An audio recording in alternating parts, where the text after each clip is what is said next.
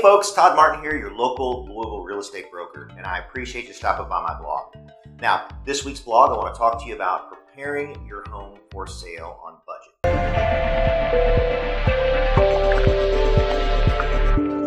Now, as we know, we're coming into the home selling market, and you're trying to get top dollar for your home without finishing that honey-do list that should have been done, oh, five, six, seven years ago. Trust me, I know.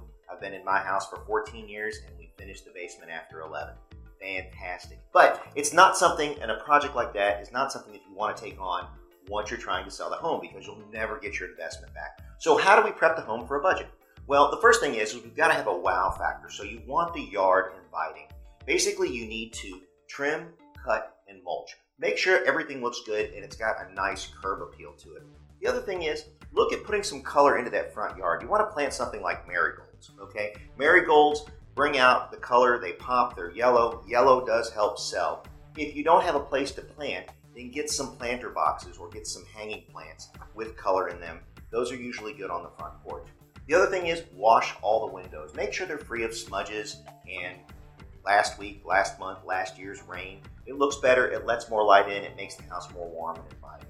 And then the front door, that's usually a big conversation topic. Now, one of the things that I always tell people is that, you know, people go, well, I want to, re- I want to replace the front door. Again, be a realist when you're looking to sell your home and getting the best bang for your buck. Spending five, six, a thousand dollars on a front door is not going to bring you a return. So look at something as maybe repainting it, refreshing it, hanging new hardware on it. Okay, those are things that you can do to simply spruce up the front of the house. Now, when you walk inside, other people go into and they like kitchens. Okay, and if your kitchen is dated but it worked for you, you know one of the things that let's look at you know brushed nickel versus bronze versus the old gold overlay tone. Some of those things can be dated and what's new and what's fashionable. But I'm not telling you to go out and purchase a new kitchen or purchase new kitchen cabinets. Basically, look at what you have knobs and pulls on your drawers.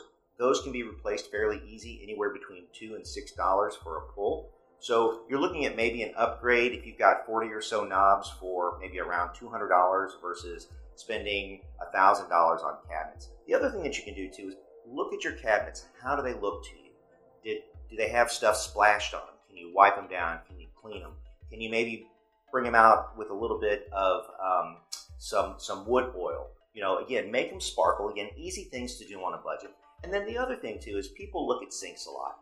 And if you have used your faucet and it's worn and it's peeling, you know, it might be time for a new faucet. I'm not saying go top of the line, but something that would be nice and fit in with today's uh, today's buyer. Now, if you're interested, I do have a list for prepping your home for sale. Again, it's got the very easy things to do. But again, a little bit of sweat equity, a little bit of elbow grease will definitely amount to a whole heck of a lot more return.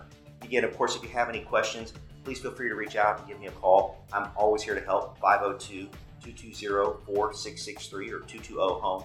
And if you happen to know somebody looking to buy, sell, or invest in real estate, don't keep us a secret. We are always happy to help. Have a great day.